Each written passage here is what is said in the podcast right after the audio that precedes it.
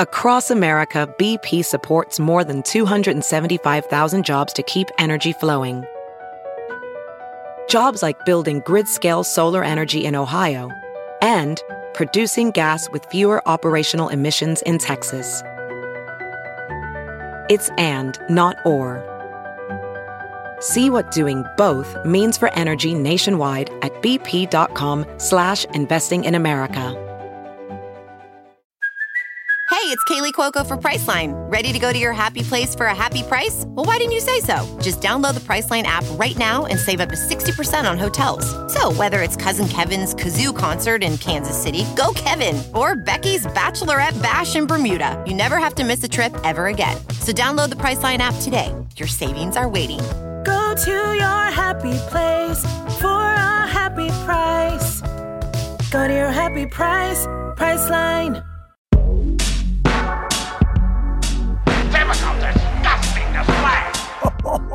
Tonight, we got him. Goldie and the Sulk. This is a typical, typical disgusting, disgusting, disgusting, disgusting display. And it starts right now.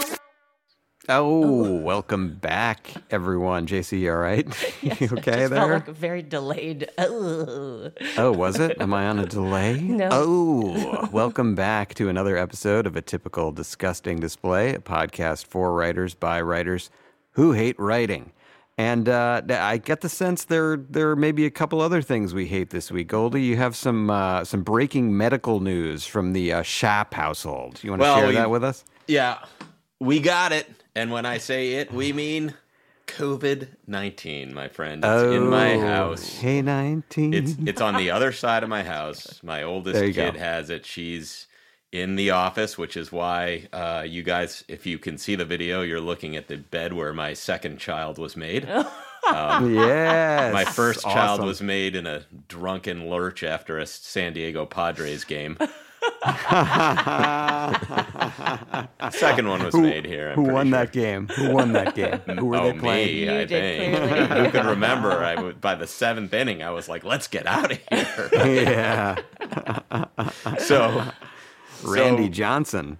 my old, my oldest kid has COVID. She's totally asymptomatic, which is the best. I'm Best way. It's the thankful. Is- dream. That is this the is what dream. you want, and and it makes Yeah. you go, "Oh, it's all fake," right? Like I know there are millions dead suffering, but my Yes. experience, it's totally fine. Yeah. the traditional Hollywood response to a monster. I, I mean, I, I when I met them, they were fine. Right. I, I had no idea They because sweet. they- Harvey Weinstein was perfectly nice to me. COVID was nice to me. yeah. When I met it out, I had a drink. It said hello. It was very charming. It sent Yes. a bottle over. It's been nice. Absolutely. COVID First joke of the day. First joke of the day. Like, But um, so one of the consequences of this is so my younger child could not go to school. Um, Out of Oh, boy. because I care about the community. A lot of people Yeah. don't. Increasingly, people don't care anymore. I No. do. Um, so, but yesterday I was looking for something to do. So, um, there's this thing called the Butterfly Pavilion. yeah, uh, I've been which there. is- so, so, but when I say the word pavilion, I want to pull you to okay. how big do you think a pavilion is? A pavilion generally, in my mind, is huge. Well, Okay, yeah. JC. Smaller than a convention center. Okay. to the butterfly people at the Museum of Natural History, a pavilion is maybe the size of my living room. Yeah, it's not So big. When you say butterfly pavilion, I'm picturing like, oh my god, a wondrous land where I'm covered in butterflies and they're alighting all over me, and I'm, Right. I'm putting my hand out and they're Yeah, they're, you- they're tenderly landing on it and, and flittering about. Yeah, and you I'm- want like a Jurassic Park style reveal of like, Right. yeah, and I'm to and Butterfly I'm- Pavilion. And I know if you're listening, you can't see this, but I think you'll get the vibe. I want this to be my reaction. yeah.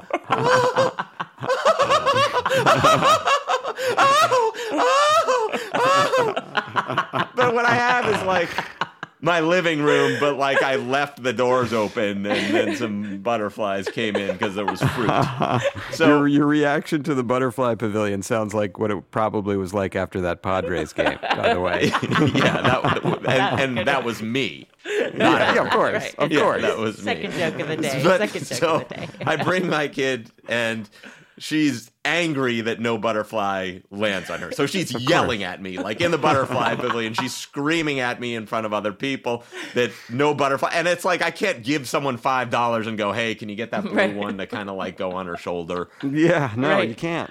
No. So so anyway, so she's mad. So then the other activities we do is we go into the museum and there I don't like natural history museums because they're just dinosaur skeletons and from the minute I walk in I'm like, yeah, I get it. it there Yeah, were dinosaurs. they were look here, like they- they this. were I know. Yeah. Wow. There's like there's a tooth. It's like I got that. So then my my daughter, she's 6 and then she's like wants me to pretend to be a dinosaur in the dinosaur museum. And it's like, why? Uh, Like I'm not I'm not gonna pretend to be a dinosaur. That would be pretty funny.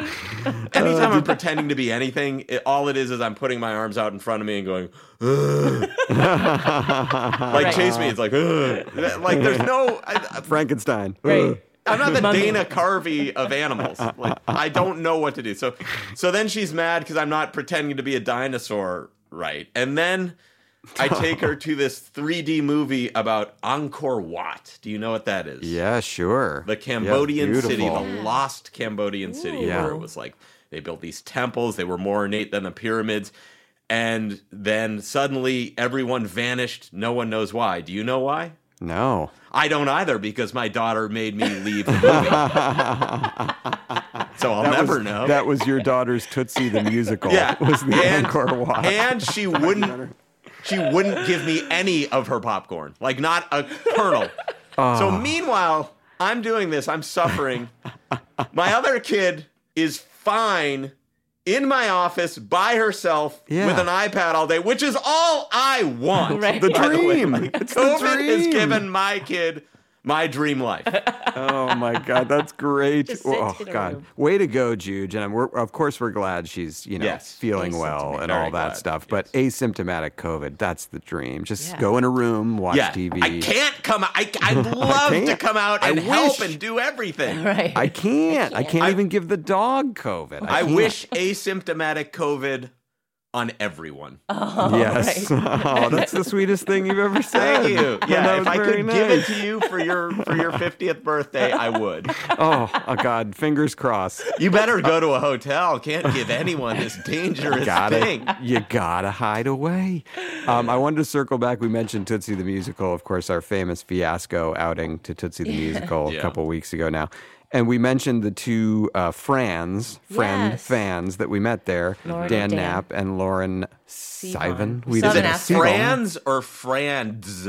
Oh, I don't know. Franz sounds more annoying to say, so let's keep it Franz.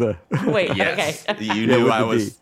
When I presented you with a choice, I think you know what my answer was. yes, of course, the harder one, the more annoying one Yep. to say. Friends. But so we mentioned because Dan Knapp gave me like a duffel bag full of weed products, and, and I could not, surprisingly, because all the weed, I couldn't remember the name of the company where he works, but it's called. that's really hurt the business model. I So good, you won't remember what it is or where you got it. Free samples, everyone. Never remember where you got it. Um, it's it's called Good News. Good news, Good and the good news. news is you get very stoned. I tried uh, an edible uh, from a bag that was called Vegas. Oh, that's it. Is that the rainbow one? no, it was just gold colored, and Oh, it said, wow. and the little tagline for the Vegas edible was. Up the ante and go all night, which of course I, I read after, like Did you? taking one. I, I, I well, no, I for mean, me, did you? Up the First of all, uh, Yes. I want to step back. Yeah. How do you, at this point, even know you're stoned? well, because I still, and this is this is a, a hilarious thing, and and all uh, casual stoners, light stoners, and heavy stoners should take note of this from some from a guy who knows what he's talking about. I w- when I get stoned and it and it works, you still, I still at this age and this amount of pot that I've smoked have those ten minutes. Sometimes of panic, like I'm breathing weird, my heart sounds weird. I gotta worst. drink water. It's the it's the worst part. I mean, of it. one of these times that. you'll be right. right, it'll it'll all be over, Yeah. and I'll die laughing. Um, but the thing is that that doesn't happen a lot of the time, but it happens enough to remind me, like, oh, this stuff is still working. And oh boy, did it happen with Vegas! Oh no! I upped the ante at about six thirty in the evening, and I went until ten. Oh, late night. so I I give big thumbs up. What to did you do? Dan Like you got your you got really close to the TV screen. Yeah. Columbo. no, no. I just think I was I was sitting uh, properly as opposed to just a, sh- a schlump on the couch. So I actually just sat up. Uh, that was my God, God Vegas. bless this age of legalized weed. I know it's in. so great. It's the only good. so I mean, great. it, it it kind of is that maybe the government only did this to keep us from being angry about everything else, Right. Well, no, I think they and realize how working. much how much money there is to be made in that industry. It's already like a, a you know a, one of those billion dollar industries. It's like Wow, yeah. you know yeah. It's a gonna billion's things. nothing right now. I know. Bill, eh, by the way, mm-hmm. we're living in the era where when we grew up, millions was like Yeah. a term that was like, oh, oh yeah. and then billions was like the big term, and now soon it's going to be trillions. We're I, I wouldn't even stop to pick up half a billion. just let it blow away down the street. Who cares? Yeah, I don't want to. Let At someone this else age, bending o- each time you bend over, you're like, well, this I I might be locked in this position for a month. Yeah. um, I wanted to talk about something else briefly, and Goldie, I know you'll have a thought on this. So, uh, Sunday was Mother's Day. Oh yeah. And happy Mother's Day to all the mothers out there. So I uh, trudged up uh, the one hour drive to my hometown of Weston, right near where Goldie grew up in Lexington. And I brought my mom one block away to our cousin Wendy's. And we had a Mother's Day brunch. And it was all very nice and lovely. And there were other members of the family there, including Goldie, cousin Chuck, our friend. Oh. Cousin. Chuck. Is he yeah. lotion? Is that the lotion in the hotel Ye- room? he's the yeah. He's afraid to masturbate. There, he's afraid No, to eat he's oysters. afraid to eat oysters because then he'll Then have to masturbate. He'll have to in a hotel by that himself, was the, and that he was the doesn't whole thing. want to. He does. That's the last thing any guy I, wants. and it- that, I, no one has ever said anything that I instantly thought. I, I mean, it's like that should just be carved in a pillar in front of every hotel. I mean, it was like the greatest, funniest thing anyone's ever said, and so funny. with no intention. so I'm I'm proud to say, uh, with a twist, that cousin Chuck listens to us every Yay. week. Oh, He was, you know, he was talking about the podcast. Now he listens to it. But here's the thing: when he brought it up, like most people we talk to who listen to the show, they're very nice about it. They give us like they gi- you know they give you like oh it's so funny and Goldie's so funny and JC's great and oh I love the show and the tips you guys are giving. And my cousin Chuck he he says it like this. He goes uh, I'm listening to your podcast. Yeah I, I, I guess I'll I'll keep going. That was it. And he said something like that twice like he said he's like yeah keep it up with the the it's it's good like it I mean, but just- for him, isn't that euphoria? no it's not Like I mean, what? What? I mean, No, what- he laughs. what- he's a good laugher. Like he laughs a lot. He's always telling me jokes he heard. He's always passing along like funny little things. So are they good? Well, they're they're good. They're on the blue side. He's like the blue cousin. Oh. And then then there was another thing where he cousin Chuck, as you know, also bald, one of the bald member of the bald community. Okay, Um, but he I, I'm doesn't. sure you can say that, but okay. Yeah, yeah. We'll keep it. he doesn't he doesn't he doesn't wear it like you he's very at peace with it like it's not an issue for him the way it is for you so w- he read your book after i you know recommended i said you got to read this book i think i may have even given it to him and he said this thing that I wish I understood. He's like, "Tell Goldie I read his book and and, and I don't get the gist of it." And I can't tell if he was being sarcastic, like because it's clearly like just over and over, like yeah, being bald sucks, being bald sucks, or if he was being serious. Like I don't, I can't get the gist of his comment, so I don't know what that means. Do you, Goldie? So I I'm weird- speechless. I don't know what to say to that. I don't, I don't know either. In It's the like moment- I mean, I I do have these moments like sometimes, um, like when I hear the Elton John song "Levon," I don't know what that song wants me to do. Like, what am I supposed to do about "Levon"? Like, maybe is that it? Where you read something like, like I have that reaction with with many things where you just w- watch or read something and you say, I don't know, uh, for example, um, the book Anna Karenina. It's very Yeah. long, it's famous. She has a tough time. I guess. What the fuck am I supposed to do? it's too late. Am I just supposed to walk around going like, oh, oh, poor Anna? Poor I mean, Anna I will. Karenin, Karenin, I, I can't help her. I can't help. I can't do anything about anything. So maybe that's his reaction is he just thinks I'm looking for something from people and what I'm looking for he can't provide. yeah. So I get it. Yeah, oh, I guess. But Uncle Chuck is, or cousin Chuck has earned the right to, to feel the way he feels about lots of things. He's a he's a funny guy. He's a he's a great guy. And thank you for listening. If you still are, even though you're on If the you made it this far, Chuck. hopefully this Thank you. endorsement will keep you here for weeks to come. But also, nothing new is going to happen on this podcast. It's just going to be the same thing over and over again. Yeah, well, don't give that away. Spoiler alert. By the way, Anna Karenina, it sounds like she's sounds like she's starting a dirt bike there with her last name. Karenina. Anna Karenina. I've I just mean, give- I've just I don't know what else you need to know. Well, what else do you need to know about the book? I'm like, uh, at this point, my memory is so bad that if I watch something or read something, when it gets brought up, all I can think is, I saw that. Yes, I Oh, read that. I'm the same and then 100% you right. say, "Can you remember anything about it?" No. I might remember an actor.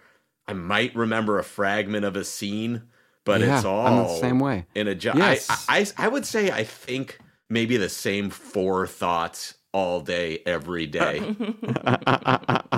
and one of them is about all the championships you won on NBA 2K. Yeah, So I mean that's, we how I that. fall asleep at night. Still, I know. I love that you've you've repeated that enough for me to know that it's real, which is hilarious. By the way, Anna Karenina sounds like they ran out of letters at press time for the title. It's like we got a bunch of N's and A's. Can you just make it with that? I, I feel like if if you keep going, maybe you'll stumble on a joke here, buddy. no, the dirt bike was. Oh, that's going to be killing. People are going to be coming back to me, cousin Chuck. Oh, that dirt bike joke. I loved it. Like, Uh, yeah, sorry, I'm trying to kind of limply entertain you on your 22 hour flight to Shanghai every week. that's right. To go sell Florsheim shoes. Yeah. Anyway, cousin Chuck, thank you. And speaking of limping into a joke, let's limp into the segment that's been killing us week after week. Let's limp into Johnny jokes. From the new bedroom location, here's Johnny's. I sound great. Oh. I sound great. You really do. You sound telling you. wonderful. I got to Oh, get boy. out of the closet where I'm recording. you do sound great. Sounds like Ed's been having a little drinky poo before record time. Weed. All right. Weed. Four Johnny jokes. Here they come. I know one of them, I think one of them is good. The rest I cannot vouch for. Here we go. Uh, maybe you saw this. A 1,000 pound great white shark is reportedly swimming by the Jersey Shore. Yeah. Uh, when scientists were asked why the creature would hunt in that area, they replied, Who doesn't like Italian food? And he's back after a month Thank off. you. Thank after a month off. we recorded last week. Oh, I get you. All right, now back to the bad ones. That wasn't the one I thought was good, so maybe That we have very good. shot. We have a shot at fifty percent was this week. Okay, thank you. Uh, officials, you'll say he's back after this one. officials have determined uh, that Russia fired hypersonic missiles at Odessa yesterday evening. Uh, they went on to note that the missiles switched to semisonic at closing time. I like it. For you 90s like folks out there. I like it. Closing time was by the band Semisonic. Not oft think thought about, but there they are. Uh, okay, joke three. Newly obtained data indicates that gas released by peat moss in Scottish bogs may help combat climate change. Yeah.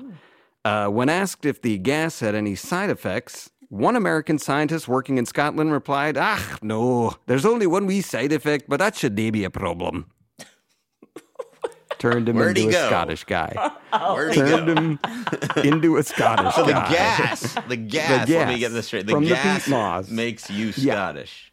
Yeah. So, so there's gas from the peat moss from the Scottish bog that turns your voice a wee bit Scottish. All right, here's the one joke I liked. Here it comes, go. closing with it. Uh, all right, finally, at this year's Rock and Roll Hall of Fame ceremony, the Academy will honor the roots of rock and Michael Jackson. Wow. First Bo Diddley, then Boy Diddley. Bravo, sir. Thank you. That was a bumper crop. That was a bumper Second crop. Johnny. Thank you. I appreciate it. Well done. Okay, here we go. There's a new off Broadway show about Hitler's tasters, the 24 women who would taste Hitler's food to make sure it wasn't poisoned. Yeah, and I'm not sure which is worse Hitler or two hours of watching actresses eat. I hate watching actors eat. It's the worst. Okay. a kerfuffle has emerged in Virginia. Yeah.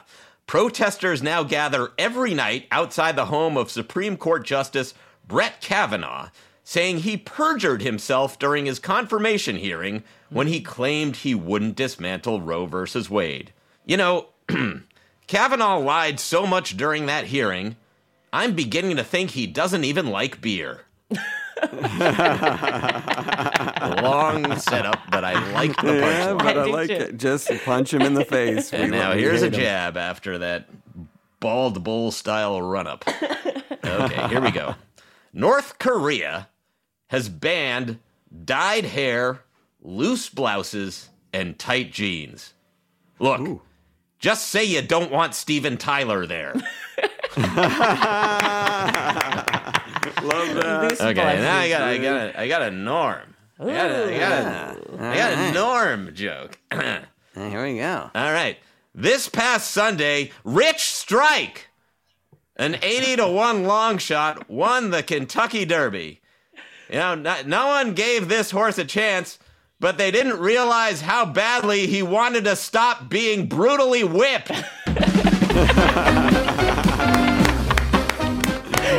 Do we want to talk about the offer?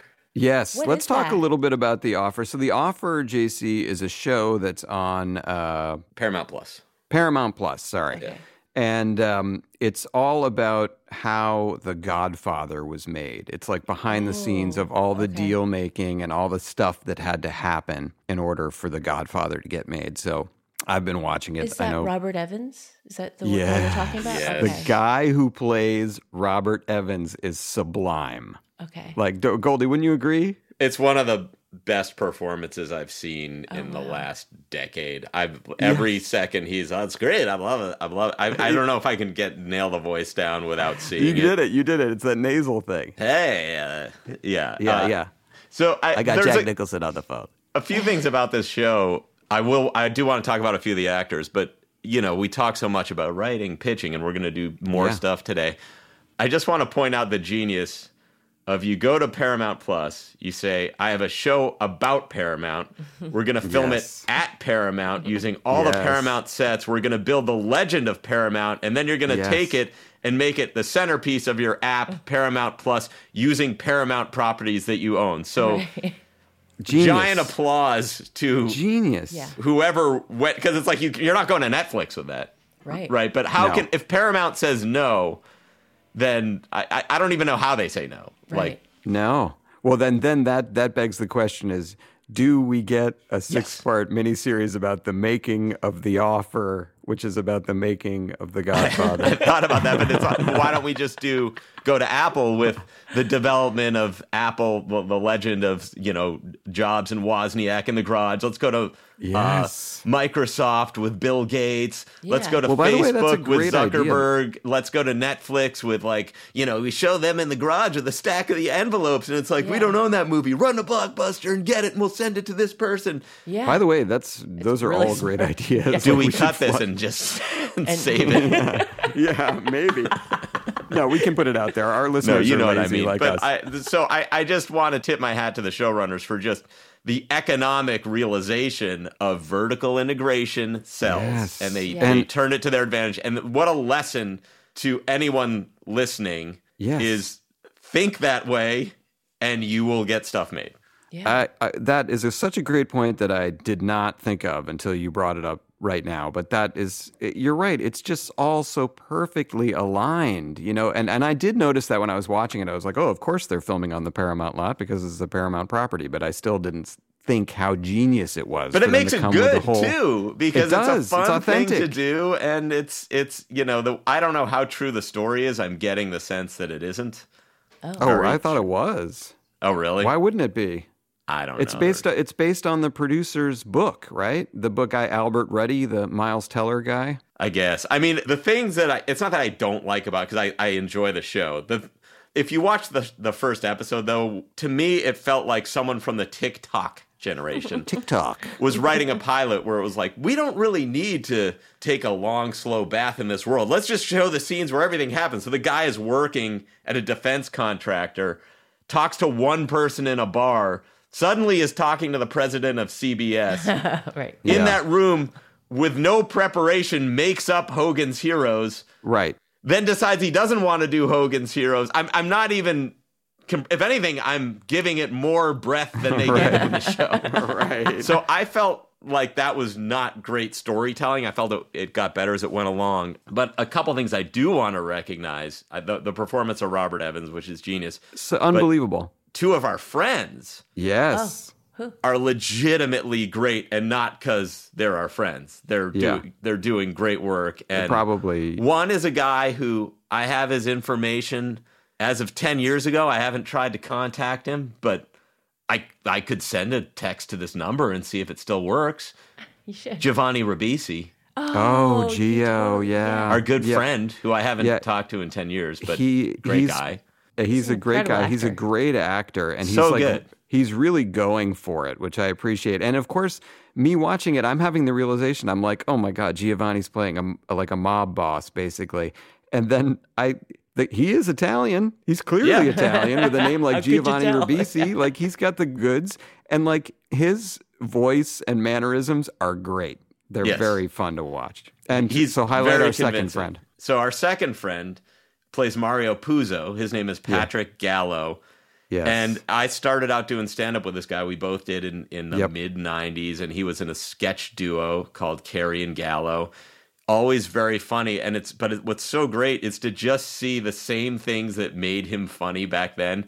He's just now doing them. They've, they've found a way to make it work for them in Hollywood. And he's just doing the exact same thing, which is he's a big blustery guy. And Yeah. he's out there with his appetites and he's eating and he's got this sort of inherent goodness, like this this warmth, but this vulnerability. But he's a big guy, yes. and he he just is doing such a great job. It warms my heart. Yes, I congrats see this. Patrick Gallo. Not that he'll really ever hear this, but if you do, you're doing a great job. We love the show. And I just want to circle back for a minute to the Robert Evans guy because I can't and you said it very well and and I feel the same way. This guy's performance and do you know this guy's a British actor? I know. He- oh. yeah, It's- so and that that makes me angry normally, but I couldn't even be angry. could not be angry at him because there's no trace of it in his performance. And he was in uh, Downton Abbey, Yeah. and Is he it Matthew was. Good? Matthew Goode?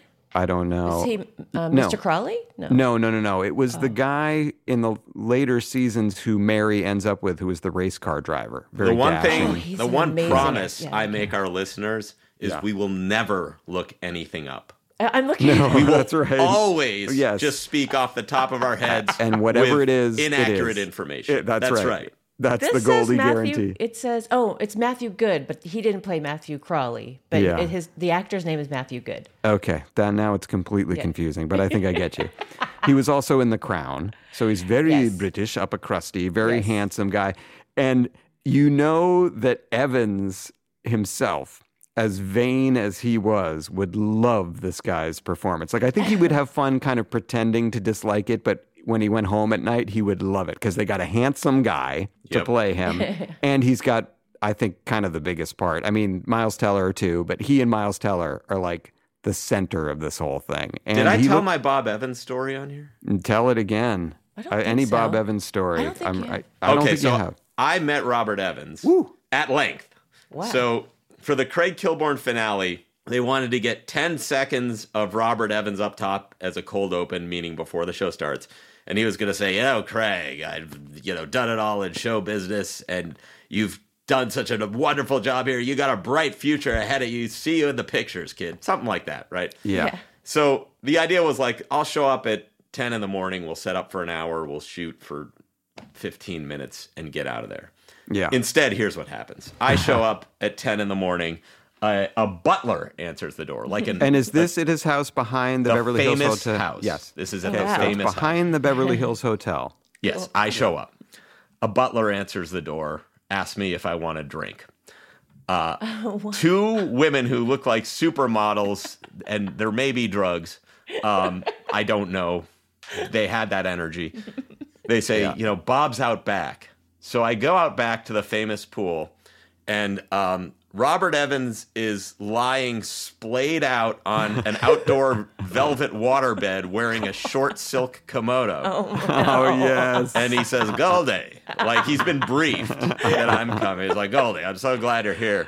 And for some reason, like there was so much disarray with the butler and these models and stuff that like the crew wasn't getting what they need, and Bob obviously wasn't ready.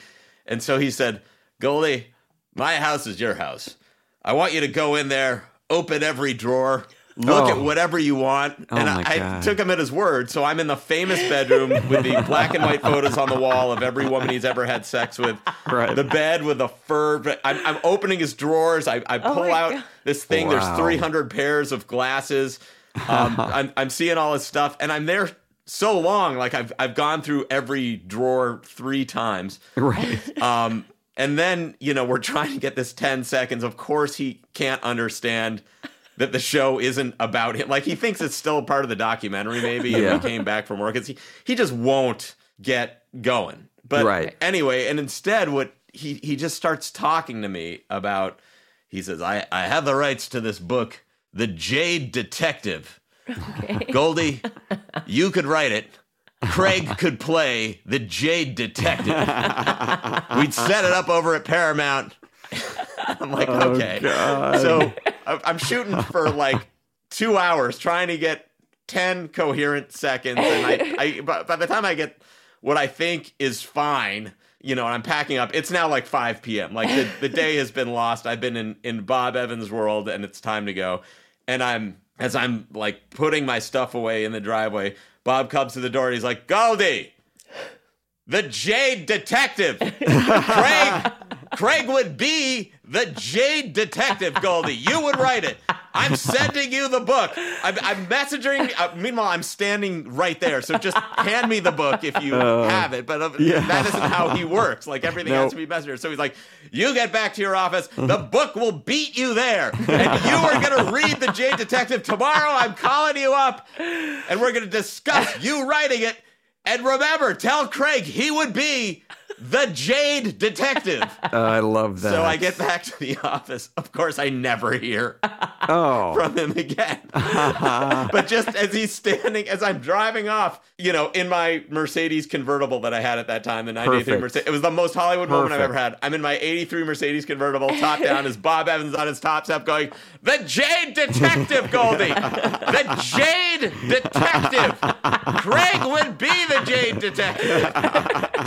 I love God. He is such a connection. He's like now we've lost him, obviously, but he Yeah. was the connection to old Hollywood, and he Yes. held up that mantle for so long and so well. He just he was so comfortable in his character. It's crazy. Like he became the entertainment. It was. It, it- it's just such a. He's a fascinating guy, and I, I if you're out there and you're listening to the podcast, you've probably seen The Kid Stays in the Picture, which is the great documentary about Robert Evans. But if you haven't, I highly recommend going and watching that because it's it's a fantastic documentary and was really a leap forward in documentaries when it came out. It, it the way it was edited and put together was different. Like you see a lot of that now, but that was because of the kid stays in the picture.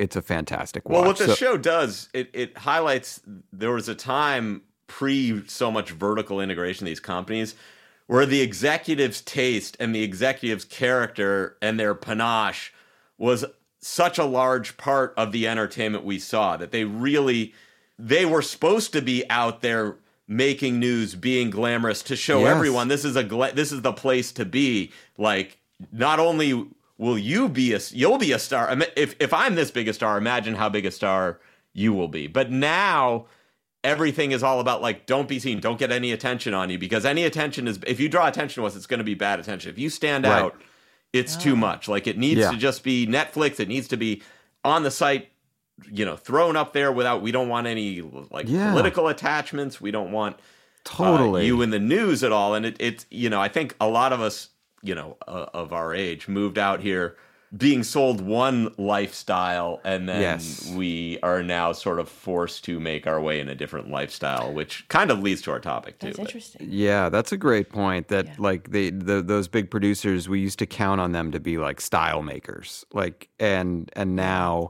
you just sort of, if you're lucky, you get dumped into the Marvel grist mill, and you're like, oh, I wrote, uh, you know, sort of Thor two. It's like, all right, great. That Right, wasn't that- really it- my it- style, but like love story was a one-off right L- like you- Totally. there's no love story too but now it's just anything that is a property it's like bounty paper towels the movie the brawny guy yeah, Right. you yeah. know and it's like Yes. brawny 2 return to the forest it's, it's like we've deforested so much he has to save the trees so we have the towel where Right. and it's anything that just has to be something before it's a movie yeah, you know I- I- and and i think one of the things i enjoyed in miles teller's performance was just it's like the the passionate defending of the material I agree. Yeah, he had a couple of great speeches where it was like either I make the decisions or I walk, and they Yes. respected him. Um, and it's interesting you bring up Miles Teller because I feel like I was sort of indifferent slash didn't really love Miles Teller before this thing, The Offer, based on nothing. Based on you know probably like a mild jealousy of like why the fuck the Viner thing of like yeah. Yeah. give this guy a chance why does this guy get to do it um, but he's really great in the offer, and I feel bad that we made a Family Guy joke about him now. But kind of Right. young james already- Caan quality Yeah, I- yeah. There's there's something interesting about him that I I had failed to recognize up until this he's role. he's now more I james I'll like than scott Caan. Him. well, that's true. Yes. Yeah, yeah, I don't yeah. mean he's more like James Caan than he is like Scott Caan. I mean he's more like James Caan than James Scott Caan. Caan is. Caan Oh, is. right. Yeah, Yeah. yeah, That make that made like sense to me. Scott Caan should be Miles Teller. Yes, right, they should- and Miles Teller should be should Scott be Scott Conn. Caan. Like they should just switch and and say like trade you. Tradesies. um, all right. So you were saying this this could be a good uh, was is sort of a good lead into our topic this week, and this was something Goldie you had sent me an article Yeah. about this. So what what what were you thinking about? So what I don't, I don't, what I don't want to do is like analyze this article. What I do want to do is use the article as a departure point for? Okay. talking throw about throw stuff. away all my notes. So the article, well, we'll see. I'm The- I'm kidding. Okay. so the article was on Vice. Thanks and for the it was, vice. It was called "Television is in a Show Running Crisis," Mm-hmm. and the sub headline was "More and different kinds of people can now aspire to TV's most important job, dash, but streaming and COVID have set them up to fail." And I'll just give the writer a shout out by Catherine Trendacosta. Trenda Costa. Trendacosta. Anyway, At Trenda Costa. So I, you know, and basically the article went into that TV used to be 22 episodes a year so that you would develop in the system. You would do seasons of TV shows. And by the time, if you had worked in TV five years, mathematically, you would have worked on over 100 episodes. And by osmosis, you would have picked up a lot more about editing, uh, working with actors, dir- working with directors, how to be on the floor, how to deal with executives, how to make cuts. But since everything now is six or eight episodes, or maybe 10, and things get, you know, canceled before completion, that sometimes people will become a showrunner and they've really only worked on like 20 episodes of TV and they don't really know what they're doing and they don't know where to turn to. Right. Right. Um, And Yeah. so it's like, how do you run a show? And because there are more shows, they're now, you know, uh, drawing on a pool of people who just don't have the experience that the pool used to have. Right. Totally so right. I, I agreed with all of that, of course. And Yeah. in my own experiences in show running, I found it, you know, and I, I sort of got the last bit of the old experience. Like I, I probably, I was lucky that, you know, working in late night, you get to work on hundreds and hundreds of shows. It's not quite the same as working on a Yeah. scripted But you get a sense of production. you, what you- and you get like the sense of the deadlines and the pressure of like you got to come every day to play like Yes. you Right. can't have an off day and if you Right. have an off day you just got to work through it and then i you know worked in animation on cleveland and, and granted animation's its own animal where Yeah. but we were doing 22 episodes of cleveland a year and i got to watch rich appel who who came up under the old system so i got to watch like a master of the old system Yep. Cool, yeah. work his mastery and by osmosis i learned a lot about you know his way of sort of working upwards into the corporate structure and also working downwards to his staff Right. um, Yeah. learned a lot there but even still when i was thrown into the world of of having my own show i had i had only worked on one season of a single camera show with live action actors and whatever so Yeah. i, I do sympathize with the plight portrayed in the article um, however one, one thing i always go back to is if in the article they published how much the people were making, Yeah. no one would care No. about their Oh, play. Like if you just saw the number of like, Yeah. by the way, these people make this much, Right. Yeah. then everyone yeah. would go, well, the money's to learn to fucking deal with it. right. That's totally right. Uh, A funny thing I noticed about the article, and like this just either shows, you know, how uh, sort of detached I am from pop culture or just how spread out everything is. They're like, every person's name they mentioned in the article as a showrunner, they're like, listed their show credits. I had never heard of any of them. It's like, from Dorian's Way, Oh, yeah. this one, Wow. and this one from uh, Ferndale Alley. It's like I've never heard of any. of the, what, are these real shows? Are you? Am I being punked right now? Punked? I just think there are a, a lot of shows and we have kids and you Yeah. know, It's hard it's, to keep it- up. even though it's my job to keep up, I don't. Yeah, I no, don't do we- my job. I don't keep up. I don't keep up. Well, the funny, offer Gold- will be the show I watch this That's year. what I'm watching. I would Yeah. also recommend Gaslit if you have the chance to watch that. But Never heard of it. Is that real? It's it's on Starz. yeah, gaslighting us? it's yeah, it's about the Watergate stuff, which I'm fascinated. with. oh, right. Uh, okay. Also, Goldie, we've talked about this on the show before. Uh, you have run two shows, and you did it into the by ground. your. Uh, well, that's you know due to a combination of factors, but Yeah. sure. Um, but you did it by yourself, and I have now run two shows, but I've always had somebody else. On Dads, I had Wellesley. On Family Guy, now I have Rich, who you just talked about, and so when you talk about, oh, you know, if you're on a certain number of shows through osmosis, you're learning, you're picking things up, I have to admit, I never, I didn't do pay attention to any of that shit. Like I was always thinking about, and, and, not to say that I do this more than you because you're a great joke writer, but I was always thinking about like the j- silly thing or joke that could go in the script. That's your And so- job. it, it is, but it also implied in this article is this sort of sense that if you work on enough shows, you get the idea of what needs to happen. And from my point of view, I'm still surprised by things as a showrunner. It's like, oh, you have a post animatic lock. I'm like, what is that? You know, it's like there's still no. things that come up weekly on the schedule, and they're like, "Oh, we got uh, new boards." I'm like, "What is that again?" You know, I'm I'm always kind of being reminded of what what uh, is happening as a showrunner. But having Rich there, as you pointed out, he's so good at all that stuff. He's very organized. He clearly, you know, knows everything that needs to happen. I literally just like try to imitate him. you know, I just try to. You've inadvertently given an important lesson, I think. Yeah. Which oh, is it's so advertent.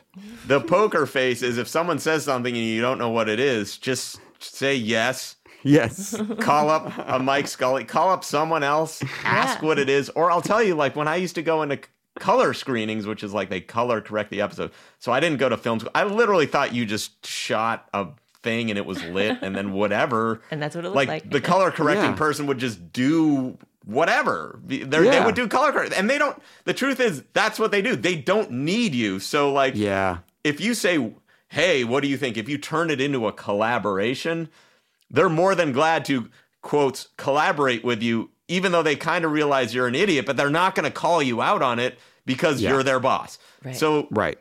you can play this kind of standoffy poker with them where you, Yeah. you- like you know I know that I don't know what I'm doing. Right. But if I act like I know what I'm doing, you're not going to say I don't know what I'm doing Right. because Yes. then I I might get mad. Yeah. Yeah. Just have a confident opinion. That's another good lesson. And Yeah. there's something to be said here for for people who are perhaps in the position to be showrunners and who might be like me and just kind of like, I don't know. Don't hesitate to ask people questions. Like I found certainly with Rich because he knows so much, he's been working and so effective for so long, and he also likes to be a mentor. People Yes. generally in this business enjoy imparting wisdom. So or e- yeah. even if they're not that generous, yeah. they like that someone is stupider than them. Yes. So either way, it doesn't matter. it's a win-win. right. Yeah. Right. And that Because also then they can call someone and go, "Oh my god, do you know who I just talked to?" And like, they didn't know what color correcting was. right, right. Well, and, and something that wasn't, it was sort of left out of this article was to account for people like me who might be already at a high level and have been in the business for a long time and should presumably know what they're doing, but don't all, you know, necessarily all the time. And that's okay. And so the lesson there to take down to the, the article was like, oh, the problem was show running. And these people, they've only been on two seasons of shows. And how can they be ready? It doesn't matter. I don't think ultimately it matters. You ask questions of the right people, you have the right people around you, and you'll figure it out five shows in to being Well, that was something in the article too that I wanted to get your opinion on, which is, you know, they go into like, and then there are these showrunner training courses run by the studios, ask and nothing kind of rankles me more than people who say they're going to teach you comedy. Or te- like you might take a UCB course because you don't have the guts to get up in front of people and you want to get reps and go through this exercise. Yeah. But the notion that like anyone is going to take an unfunny person and give them some secrets and make them funny or anyone's going to take someone uh, you know someone who can't act and tell them well you know you just get some preparation going and you Right. uh, Right. you know you Yeah. throw away li- it's like you're, you either kind of have it or you don't and you can maximize your talent but like i just don't see how and and it might be reassuring to hear anecdotes from people who come in and say hey listen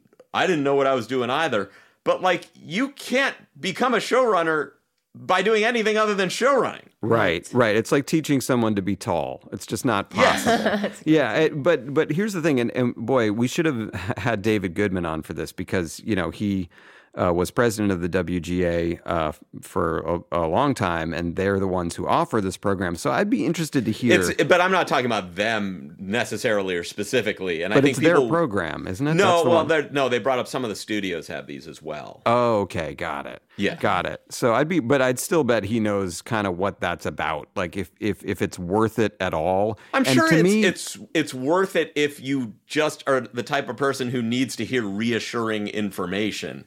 Well, But- and that's that's a good point because the reassuring information can also work on the studios and network executives if they hear that you've been in that uh, program like that for, Right. for their studio. Yeah. They But might then the have- concern is, are you just saying you're giving me this job and I don't know what I'm doing, so I need to go into a training program and already because what like one of the things this article didn't bring up is you know it's like well why don't these people have more help and it's and it's like because you're getting the points Right. so you've said you can do it Yes. and, and it's like in general you can bring someone else on but points are you know sort of after when the show has started into profitability syndication whatever you get more money points Right. it's a Yes. percentage of the profits so very few people want to give that up because that's the only way you're going to get rich in this business yes. is by having points you're Yep. not going to get it you can become like well off by sort of running a show but for real like private jet wealth Right. Yes. Okay. points Yeah. So- points.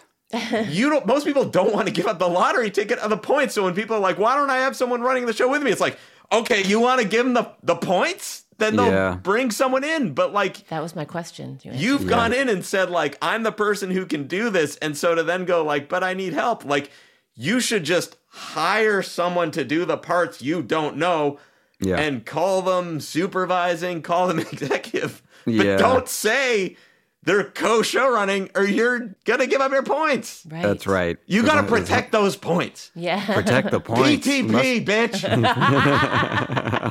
PTP, protect the points. PTP. Bitch. I think that's the only way you're Yeah, gonna you know, like, you know. it's funny you bring up points and um, so when wellesley and i worked with seth on ted wellesley and i didn't get any points because why would we we were first time movie writers and then of course the movie goes huge Yep. and we are like oh shit so we fought like hell to get points on ted 2 and a million ways to die in the west both Yeah. of which it didn't matter Oh, no. there were the points were worthless oh, I've never had a point work in my favor. Yeah. Oh no. If we had had points on Ted, I'm not doing this podcast right now. I don't. I don't need the forty bucks a month that I this know. podcast provides because I had points in Ted, but instead I had points in a million ways to die in the West. But I one thing that I, I kind of wanted to sound you two out on also is when they said, you know, people helping other people along and mentoring other people, which is great. And like one of my mentors, sometimes I, I think it's advisable to seek a mentor who's just a little bit outside of what you're doing, but who gets what you're doing. Because are we collaborators or are we competitors? And in this business, we're mm. both. And I, I think Right. I've gone into this in previous podcasts about coming from stand up. It's like you might all be friends and you might help each other out and you might run a show and someone will do your show and that's a favor to them, but it's also kind of a favor to you because you get a Yeah. good, you get a good comedian. But at the end of the day, you're going for a limited amount of things and only a few of you get to get them. And there may come a moment where you're competition. And so I thought to illustrate this, you know, Ryan Tannehill, the quarterback of the Tennessee Titans, Yeah, gave an yeah. interview last week where he said they drafted this guy, Malik Willis. And he said, it's not my job to get this guy up to speed. It's his job to get himself up to speed. Yeah, that's Yeah. And they have a just- system at the Titans to get people up to speed. And I'll work with him and I'm Mm-hmm. happy to be his co-worker, but he's not my trainee. And I I get it. And I kind of agree with that. That like I disagreed Oh, with that. great. you're Perfect. but as a showrunner like and a new showrunner which i was so i'm i'm running like making history and you go dude i'm drowning Yeah. i don't know how to do anything and then all of a sudden i'm supposed to be friggin' training the staff where it's like no no no no no no no no no you yeah, guys yeah. are supposed to be building my boat Yeah. like yeah, yeah. i'm not supposed to be helping you at this point like i'm fucking drowning. Help Yeah. Yeah. me. That's why you're here. And so i think that like to expect like sure you might be on season four or something and it's kind of running itself and the showrunner can breathe and then they can help you. But do not walk into a new show expecting that person to be able to help you. You're there to help them. And i think that was a little backwards to me that it Yeah. It, you know you can always if if you don't feel you should be working with them you can develop and and try to have your own show but like you got to help the person who hired you Yes. Yeah. Well, that's the job and I- and by the way from the showrunner perspective if it was easy everyone would be doing it because Right. Yeah. you get all the reflected glory and you get to call the shots and you get to say when you go home at night and what restaurant you want for lunch so Yeah.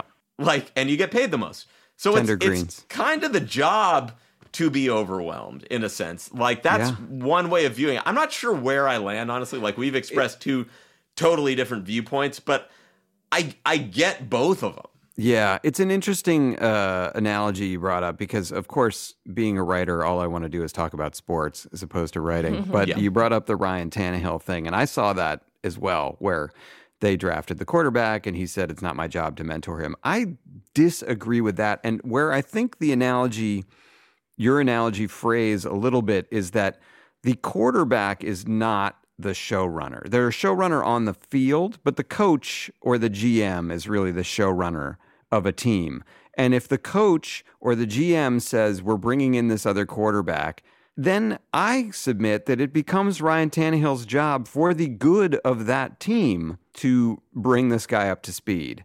And also just for locker room harmony, you want that the locker room to be together. Here's the thing with a with a, a TV show where selfishly I agree with you as well. I, I I feel like yeah, when you're running a show, you have so many things to worry about. You don't want to be lifting a co EP up and saying, like, oh, I'm going to make him so ready to run his own show and then he can leave and stop giving me jokes. It's like, no, give me jokes. Let's keep this thing going. And then maybe, you know, when it comes to like Family Guy, it, sure, it's a unicorn, but that sh- show's been on the air over 20 years. And it's like, then if you're a co EP or an EP on that show, it's like, great, we all did it. Like, you don't Yeah. need to go out and fail. You can stay here and just do this. Right. Well, you know, I want to leave people with some advice, and I, I only have one piece of advice, which is Yeah. do not rely on the showrunner to start training you. That may happen, and it's great if it does. But what you can do and take a little responsibility for yourself is if there's something you want to know about, you can say to the showrunner, Hey, do you mind if I sit in on an edit? Hey, do you mind if I go down to the floor? I, I've never been there. I really want to do it. Hey, do you mind explaining to me how the first cut became the final cut? Do you mind if I watch you do an audio lock? Do you mind if I watch you? And no one's going to say no. And Yep. and if anything, then you're going to be in a room with a showrunner and have their ear. And and by the way, if if it's your first time in the edit, wait to be asked. Don't Yep. start just spouting stuff, or then the person's going to regret ever bringing you You'll in there, and that's going to get super uncomfortable. but if you want to learn these things and you feel the person isn't being proactive enough about training you, just ask in a discreet way to be there.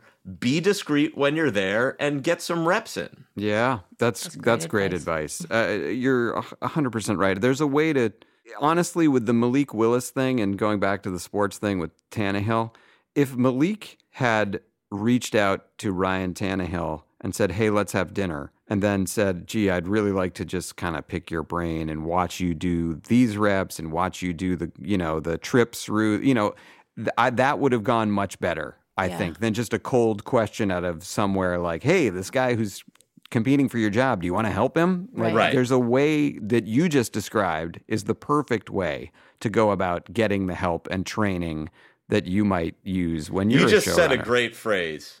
Pick your brain.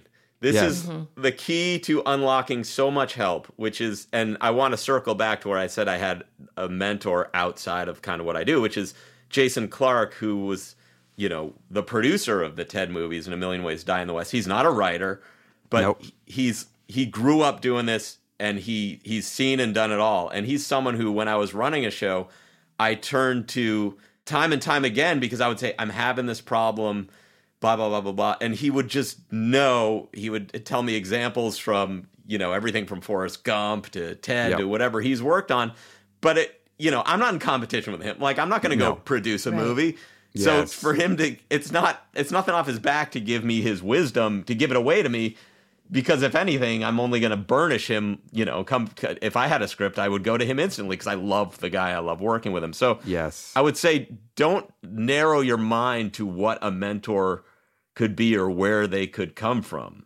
That's a great point too, and and great Jason Clark shout out. I love him too. He worked on both Ted movies and the Western. He works on a ton of Seth stuff, and he's always very professional, a calming presence, Yes. which is a key thing as well. He doesn't, you know, if he freaks out, it's very infrequent, and it's usually privately And So what- deserved. and deserved. like it's tough wrangling people on a movie when you have, you know, 300 people who you're responsible for where they are at all times. And and he was always great at it. So good shout out to him. Yeah, and that was an interesting article. I really enjoyed reading it. I again, it's one of those articles where being in the very thing that they're discussing in the article, you have different ways of seeing it than than the writer. Right. Testa Costa or whatever. her name is. Right. Well, it's, it's it's almost like she made a salad of the diversity part of it and the job part of it.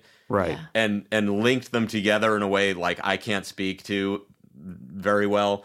But um, I I I also wondered like, is this kind of two separate articles that are that are one? yeah It felt that, like and that, it. and like and that can you part can you sort of analyze these two components differently? Right. And selfishly, when I saw the headline, it's kind of good news for, for you and me, Goldie, because it's like they're saying, like, well, but there aren't enough people who know how to do this the right way. And I'm like, well, we do. Well. we, we've we're well, we, yeah, that's debatable. No one's, but no one's, no one's knocking down my door. But well, they're not. But theoretically, if they read this article, they might be. But but the Yeah. point where I disagree is, I think the whole premise is flawed. I think anyone can be a showrunner if they have the passion and ask the right questions and have the right people around them. I think when you feel like you're overwhelmed and drowning, you're doing it right. Yes. it's a fun feeling for you at all Yeah. times. Um, all Do right, you- that was yeah. Oh. go ahead, So JC. Goldie, if you if you had another show, do you feel like you walked away with the lessons that you needed to learn from your last two shows? I think I I definitely got better over time. Yeah. Um, and you know, one thing that I that I did was I I always as I was going through my writing career making mental notes of everything I hated about the job, Yeah. and I tried not to put the writers through those things. And I would tell them on the first day, Yeah. like, I used to hate the feeling that I had to joke count and get credit for myself because, like, I felt like sometimes I would pitch something, they would be like, I can't remember who pitched it, and it would go in, and then, That was and I would just say, like, Yeah. you already got the job, you're here for the full season. I'm not doing any accounting of the jokes. Like you're in, so don't worry. That's don't awesome. count your jokes. Just Yep. focus in the moment, every moment on advancing the script. Yeah. And like and we're a team. So like the team wins or Yeah. the team Yeah. loses. Right. I'm not keeping an individual stat sheet Yeah. like an Yeah. NBA team on on who's doing what. Like Yeah, but there will be an have- eventual accounting Yes, but it'll be way more general. And if it's like, hey, the show's going great, they want to renew it, it's likely I'm going to just take the same team with me because it worked. Right. Yeah, you don't want to fuck with the chemistry there. Um, Yeah. and, and and before we, we get out of this topic, we, we talk about them a lot on this show, but Mike Scully, fantastic Yes. showrunner, and he's running a show right now, Duncanville, uh, animated show for Fox. But he's someone who gets it and is great at it. And I would submit that also David Goodman is in that category. Yep. Like David Goodman is a guy who, again, the, the, these guys are both old school, trained in the old school. So it's just what this article is saying that we need in Hollywood. And they're both awesome at it. Calm, guiding hands for a show is, is key. And that's something that I know I could work on. Um, but that's a great topic, Goldy. Thank you Yeah. for, for Thank you. enlightening Yeah. us with that article. But now Oh, let's slide. and my wife Yeah? found the article, by the way. So let's give her some credit. Oh, credit. way to And go, she, Steph. She Thank sent it you, to me and said, I think this could be on the podcast. No one tell her. and she's bu- busy making soup for an asymptomatic kid, and she still had time to find this article. Um, that was fun. And now let's slide into another fun part of the show, a part we like to call Top Five. Top five. Beautiful harmonies. Beautiful harmonies. Oh. Um, all right, JC, this was your category this week, so why don't you set us Yeah. up? Okay, so this week is top five catchphrases. And uh, There you go. last week I had said, do you want to do specific categories? But we kept it broad. Kept it broad. Yeah, so, um, and I actually found it difficult. I had a hard time right. with it. Well, let me. Uh, I'll- I'll go first. I feel like mine are kind of straight ahead. I I took this to mean, and we can discuss this. When you think, when I think of a catchphrase, I think of like a person's catchphrase. But you know, maybe we went corporate in some spots. We'll see. Here are mine. So number five, top five catchphrases. Take my wife, please. Hmm. That's Henny Youngman, the comedian Henny Youngman. It took me years to understand what that meant. Oh, like I didn't and, and I'm not talking about like, oh, being in a marriage or whatever. Like literally understanding what he means when he says that. Because he says, Take my wife, please. Everybody laughed. And I, I kind of laughed along with it, not getting it. But it's the way, and let me explain it. All the best jokes need to be explained. it's it's like he's saying, Take my wife, for example. Take my oh. wife means, you know, for example, but instead he says, take my wife, dot, dot, dot, please, which I think is very funny. Okay. Number four, hey now. Oh, Hank yeah. Kingsley from the. Larry Sanders Show. hey now. Just a good one. great simpleton's catchphrase. It's like as dumb as Hank is, that catchphrase. No, number three, a big part of every sick day in my youth. come on down. Oh, yeah. Johnny Olson. Wow. Johnny Olson on The Price is Right. Rest in peace, Johnny. He had a very large head. He gone. he gone. Yup, he long gone. and number two, uh, Hank Kin- Kingsley spinoff. Here's Johnny. That's just a great, Yeah. Yep. great Ed McMahon. Uh, and number one, this was this was the first thing I wrote down when you said this. Uh, just one more question. I knew, I knew that was yours. I told Stu. Catchphrase. Just one more question. Amazing. That's when he had you. That's when he had Patrick McGoohan and Robert Culp. He had him by the balls. They didn't know it yet. Those are Uh, so those are my top five catchphrases. You want to go Goldy or should I go? Uh, I'll go, I guess, because my my list is. I don't want to defend it. Okay. I don't no think I did a good job. I was confused by the topic because it's like there are things like um, you want to make my day, you know, or, or, or like uh, the taxi driver one. Um, Go ahead, talking to make me? my day. You talking to Go me? ahead, Make make my my day. day. No, that, Right. it's What's the ta- taxi You're driver talking to me? Yeah, you talking you to me. Where talking you go? me?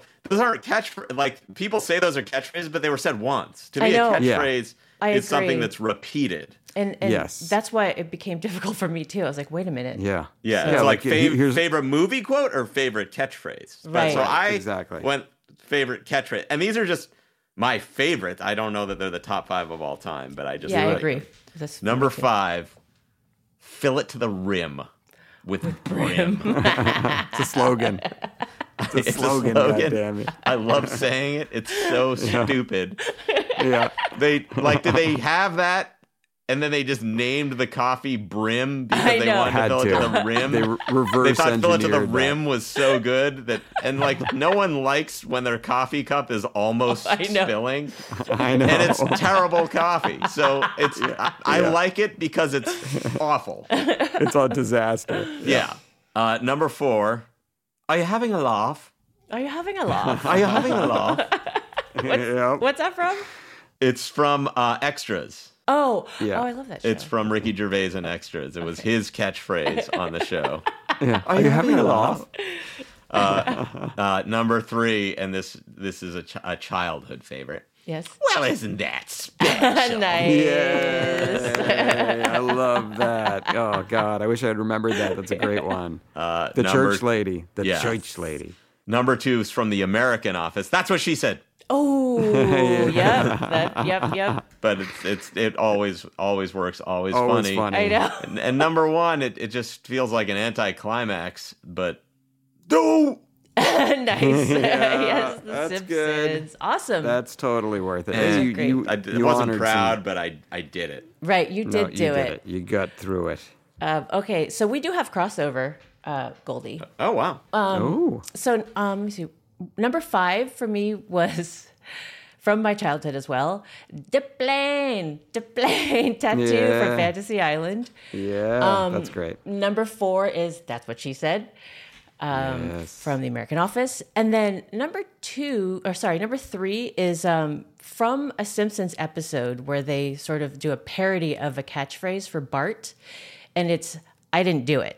Yeah, I didn't I do it. didn't do it. Yeah, it's the I didn't He do it. the boy. I didn't do it kid. Yeah, with the I didn't do it dancers, and I, I loved that.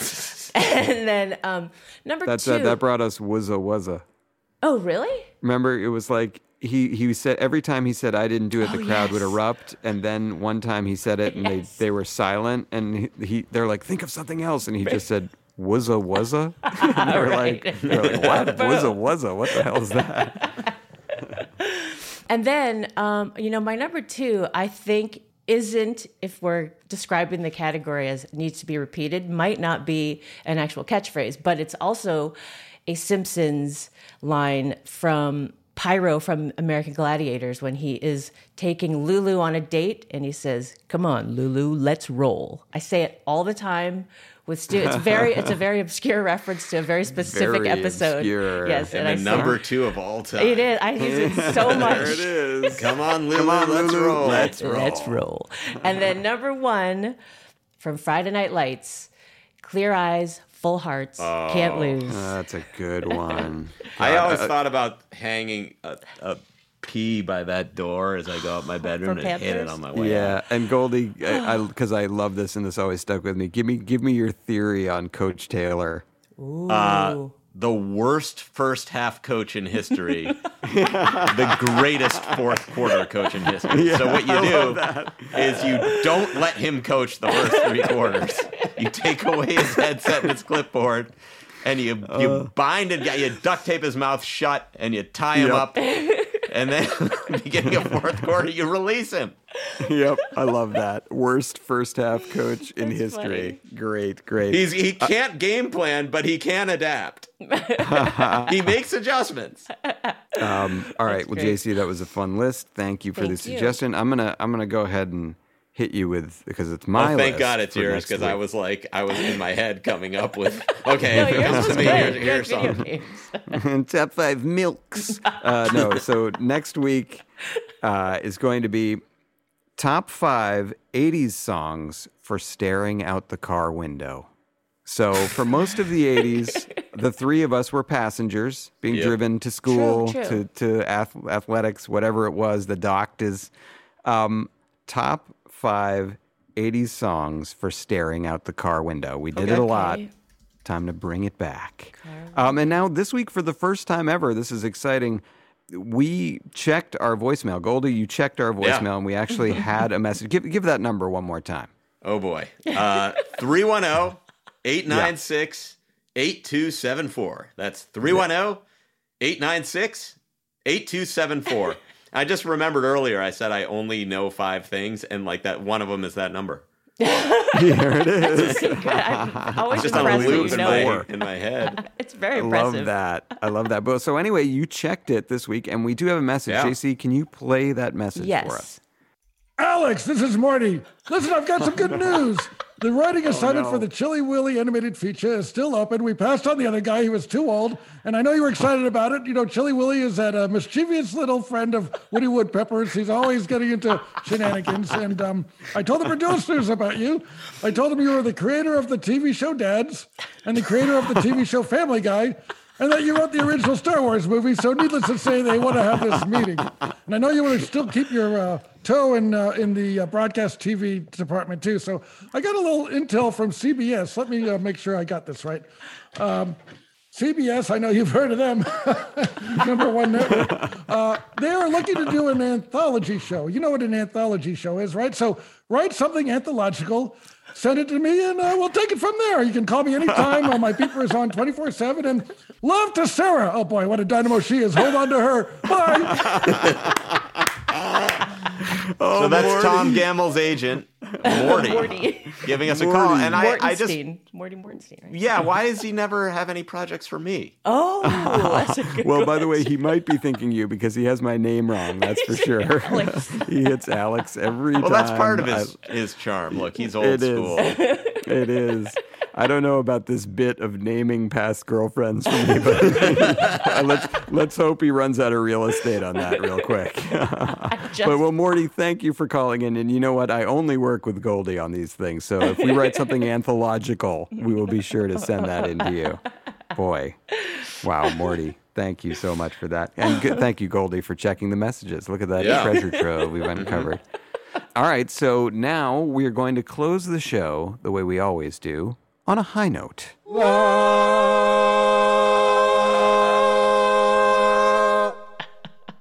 And that also, Tom and Max, Tom and Max, the duo. Is that going to be their last recorded bit of comedy for the show? Oh. We'll see. Well, I mean, they don't. That's they're not bleak. a team anymore. No, no, they're they're not a team anymore. Well, first Because of all, Max whenever is we off need medical EMT. advice, when you, you when we need, you know, what would a doctor do? Yeah. Mm. We'll call Max. Yes, I like We're that calling idea. Max. Yeah. Yes. Uh, Tom will hate that. He'll be like, I can give the medical advice. um, who uh, who would like to go first for a high note? I just want to go after you. Okay, I'll go first. Okay, sure. Okay, go ahead. Okay, ahead. so mine's pretty quick. My high note is dedicated to Nicole Fries, who I didn't get to say anything earlier, but she created that. She created that collage behind. It was for my birthday, but everything she handmade it. It's beautiful. It's so thoughtful. Every time I look at it, there's something new, and uh, we. I just I love her and I love it. She's a great friend. So. Oh, It's that's cool. very nice. Look at that. Look at that ad over your I shoulder. see some Look nice pandas that look. Yes. Well Wow, rendered. you can Yeah. see that. Impressive. Yeah. Yes. Well Yeah, rendered. yeah. Maybe maybe you'll maybe you'll hang up that art one day. I, I hate putting holes in the wall. It's a very weird thing. Okay. All right. So weird. Marie Kondo coming here.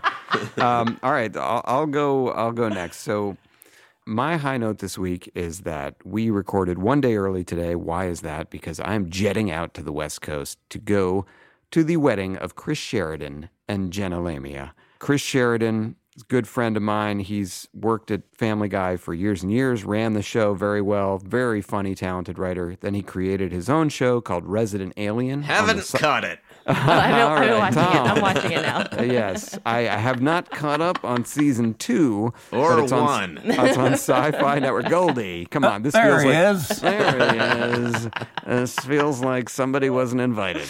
Um, anyway, I'm I'm excited to go out to this wedding, even though it's going to be 106 on Saturday in Palm Right. Springs, where the wedding is. So I will be wearing my lightweight uh, vestments and just praying that Tom does not keel over. Oh no! But I'm excited for the wedding. Congratulations to the two of them. All right. Goldy? So my high note is hearing these two wonderful people are getting married, and I'm very happy for them. And Chris is a great guy. But then also when you hear about a, a wedding and you're not invited, and you go, I don't have to get out there. I don't have to buy a gift. I don't have to deal with the COVID part. And it's just, I'm happy for my friends, and I'm just delighted that Saturday I'll be sitting in my house doing whatever I want with my stuff. Oh, Air God. sea on. Yes, that is well said. And I completely agree, although I am excited uh, to see Tom, so. Chris, John Viener, who was not asked to be part of this podcast. I'll see them all out there. Uh, anyway, what a great show. Very fun. And thank you two for being awesome. Thank you all for listening out there. And we will talk to you again next week.